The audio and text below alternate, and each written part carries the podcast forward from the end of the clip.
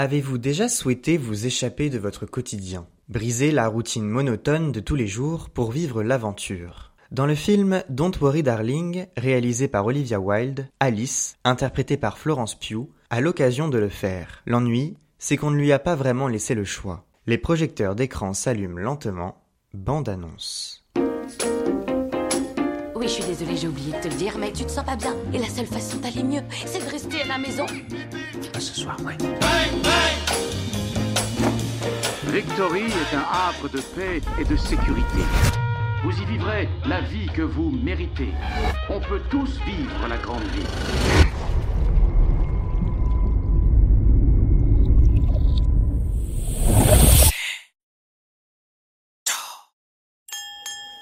A bâti quelque chose de vraiment unique. Ce qu'il a créé ici est de fait une autre voie. Une voie meilleure.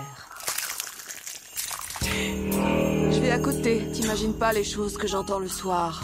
Jack et Alice n'ont de temps que l'un pour l'autre. Tu sais quel est l'ennemi du progrès? Le chaos. C'est ça. Quel vilain mot. Le chaos. La seule chose qu'on nous demande, c'est de rester dans cette ville, qui est un havre. J'étais là quand t'es rentré? Ouais, tu dormais dans ta chambre.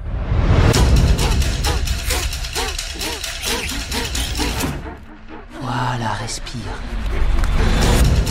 Je pense que c'est un grave état de fatigue. Violette, où est-ce que tu as rencontré Bill? On s'est rencontrés dans le train. Pour Boston. Tu cherchais ton billet? Tu l'avais perdu, Bill l'a trouvé et te l'a rendu, c'est ça?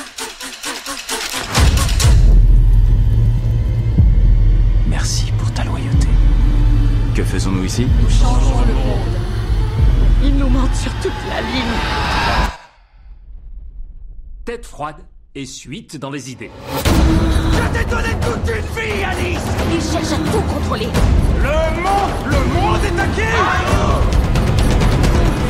Je sais tout de vous. Tu n'avais aucun droit J'ai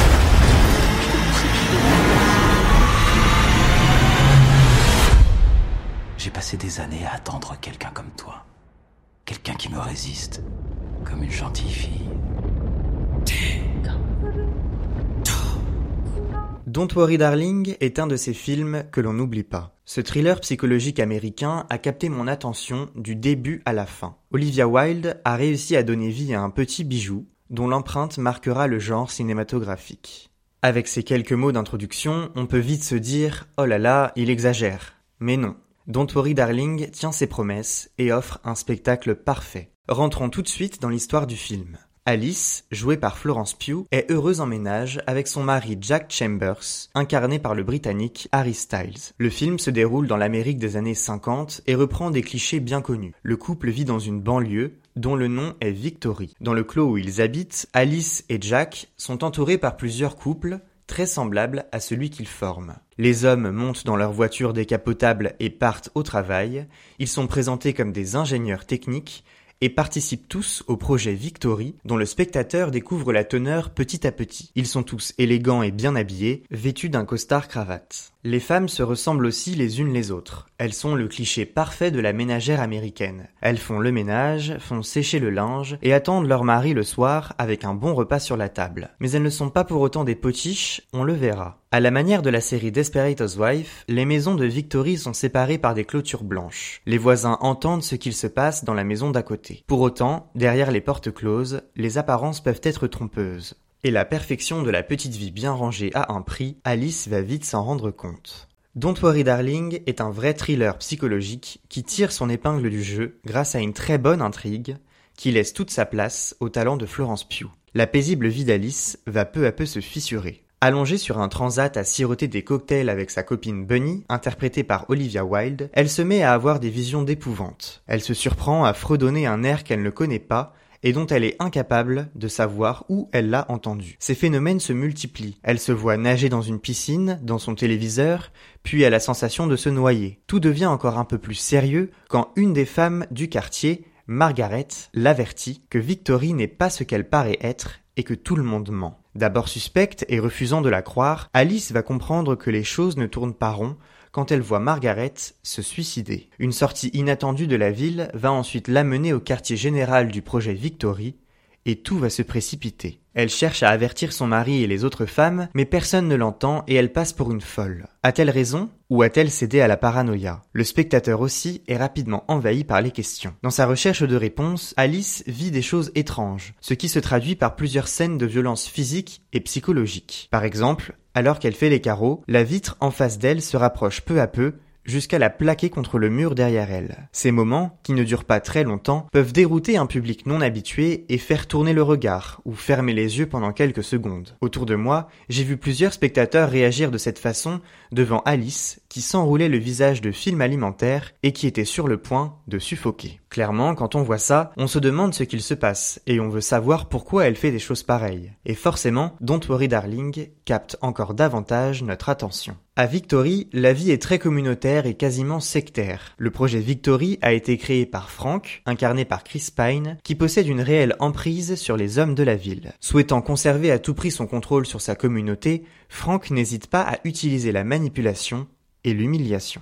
Il est assez aisé de s'identifier à Alice en tant que spectateur, car son histoire donne un peu l'impression qu'elle affronte un géant dans un combat qui rappelle celui entre David et Goliath. Elle est seule et ne peut, la plupart du temps, compter que sur elle. En rôle de gourou mégalomane, Chris Pine, malgré un temps d'écran plus faible que les autres acteurs, fait le travail et est convaincant dans la peau de l'antagoniste, un rôle dont il n'a pas vraiment l'habitude. Et son objectif dans le film le rapproche aisément des leaders charismatiques ayant porté dans l'histoire l'avènement de régimes totalitaires. Une des scènes qu'il partage avec Florence Pugh et d'autres acteurs du casting, la scène du dîner, est particulièrement réussie. Avec une forte intensité, Alice cherche à convaincre les autres femmes que Victory n'est qu'une façade, tandis que Frank voit sa mainmise être défiée. Derrière ce face-à-face, il y a une réelle symbolique. Il en va de la place de l'homme par rapport à la femme qui doit rester soumise. Cette scène résume bien l'objectif d'Olivia Wilde. Rendre compte du rapport de domination et d'influence que les hommes peuvent avoir sur les femmes, les maris, sur leurs épouses. Plus tôt dans le film, Frank a effrontément observé Alice et Jack pendant leur rapport sexuel. Le message envoyé par cet acte est clair. Faire l'amour avec ton mari, c'est comme faire l'amour avec moi. Dans Don't Worry Darling, tous les moyens sont bons pour faire taire les femmes, pour tuer leur révolte, leurs soupçons. L'idée, c'est de faire prédominer une idéologie et une ambiance viriliste. Le sexe est un outil pour y arriver. Il y a plusieurs scènes de sexe dans le film qui servent le récit. Elles sont érotiques, mais mettent mal à l'aise aussi, car elles montrent expressément une domination de l'homme sur sa femme. Retour à la scène du dîner. La femme de Frank, Shelley, incarnée par Gemma Chan, le défend face aux propos d'Alice. On ne peut être que désolé de la voir réagir de cette manière, mais sa réaction montre avec force comment la manipulation sentimentale peut être le poison d'un couple. Heureusement, le personnage de Shelley connaît un dénouement plutôt satisfaisant qui rappelle la volonté d'Olivia Wilde de renverser la table. Le film est un hymne féministe dans son ensemble. Alice représente ces femmes qui souhaitent échapper à leurs conditions déterminées. Face à des hommes omniprésents et qui ont tous les pouvoirs, la cause des femmes est sans cesse brandie par Don't Worry Darling. Celles-ci ne sont pas des objets à ranger dans un coin, et cinq ans après MeToo, le message est encore très fort. Les personnages sont très bien écrits et pensés. Ceux d'Alice, de Jack et Frank se démarquent clairement. Tous plus ou moins intrépides et puissants, portés par de réelles motivations, ils tiennent la route et ne laissent pas indifférents. Je n'en révélerai pas beaucoup sur Jack. Harry Styles séduit dans son rôle, touchant par moments, antipathique par d'autres, Jack est un personnage complexe qui laisse libre cours à ses émotions. Ce côté très humain chez lui fait que l'on développe à son propos une opinion assez ambivalente et contrastée. Mais quand on arrive à la fois à aimer et détester un personnage, ce ne serait pas un signe du talent de son interprète? L'un des points forts de Don't Worry Darling, c'est la faculté qu'il a d'essaimer les pièces du puzzle une à une, tout en continuant à surprendre. À mi-chemin, le film offre une explication plausible sur la vérité à Victory. Mais les cartes sont rebattues à 20 minutes de la fin du film, et le dénouement prend une autre forme. Il y a aussi une cinématographie incroyable et une esthétique somptueuse et soignée des plans. Je pense notamment aux scènes de ballet où les femmes de Victory dansent en synchronisé. Des plans larges de l'environnement de Victory donnent à voir cette Amérique des années 50 où habitats urbains et déserts arides se mêlent. Et quand la caméra se resserre sur le visage d'Alice et nous montre ses émotions, c'est comme si la beauté elle-même pouvait nous regarder. La bande originale de Don't Worry Darling est un apport substantiel à l'intrigue et au rendu final. Les morceaux de jazz et les mélodies des années 50 s'enchaînent et plongent le spectateur dans une ambiance de fête, de groove et de danse. Les morceaux instrumentaux, sans paroles, touchent aussi juste et sont toujours adaptés. L'accent doit notamment être mis sur la scène finale, une scène d'action épique pour Alice qui n'en est que plus belle grâce à la bande originale. Il y a quand même quelque chose de dingue dans le fait que quelques accords de violon ou de piano puissent renforcer l'intensité du récit et stimuler l'adrénaline chez le spectateur. Bien sûr, l'air qu'Alice fredonne pendant une grande partie du film prend tout son sens alors que Don't Worry Darling touche à sa fin. La relation entre Alice et Jack prend une nouvelle tournure et ce refrain joue un rôle symbolique dans ce changement. Le fait qu'il ait jalonné le récit renforce un peu plus la portée émotionnelle de voir le couple Chambers passer par des hauts et des bas. Intitulé With You All the Time, il ne quitte plus mon esprit depuis des jours, mais ça, c'est un autre problème.